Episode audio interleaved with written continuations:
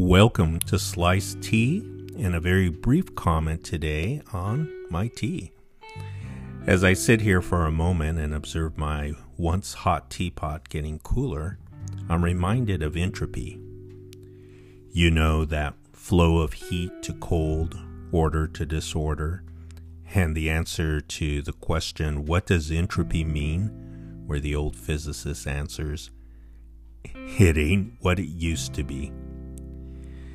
Yeah, so things become disorderly over time without outside influence. Disorder, chaos prevails. There was a Newsweek article from 1998 that discussed the implications of discoveries regarding the beginnings of the universe.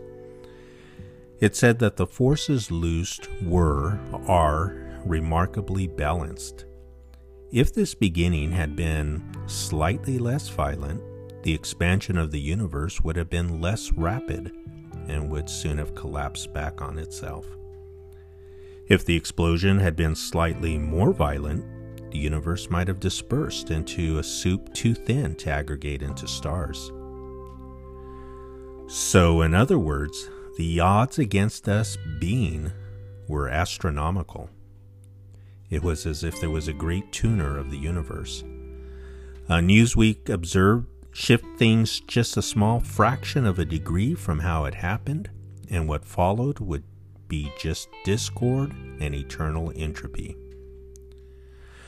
So, with that, I'm pouring my matcha tea before it gets too cold and meditating more on that tuner. Then I'll continue on with my day. While I still battle that lost hour thanks to daylight saving time. Hug, can we not just stick to standard time? I'll close with this quote from Elon Musk. He said, I think you should always bear in mind that entropy is not on your side. Well, thank you for joining me today and have a great week.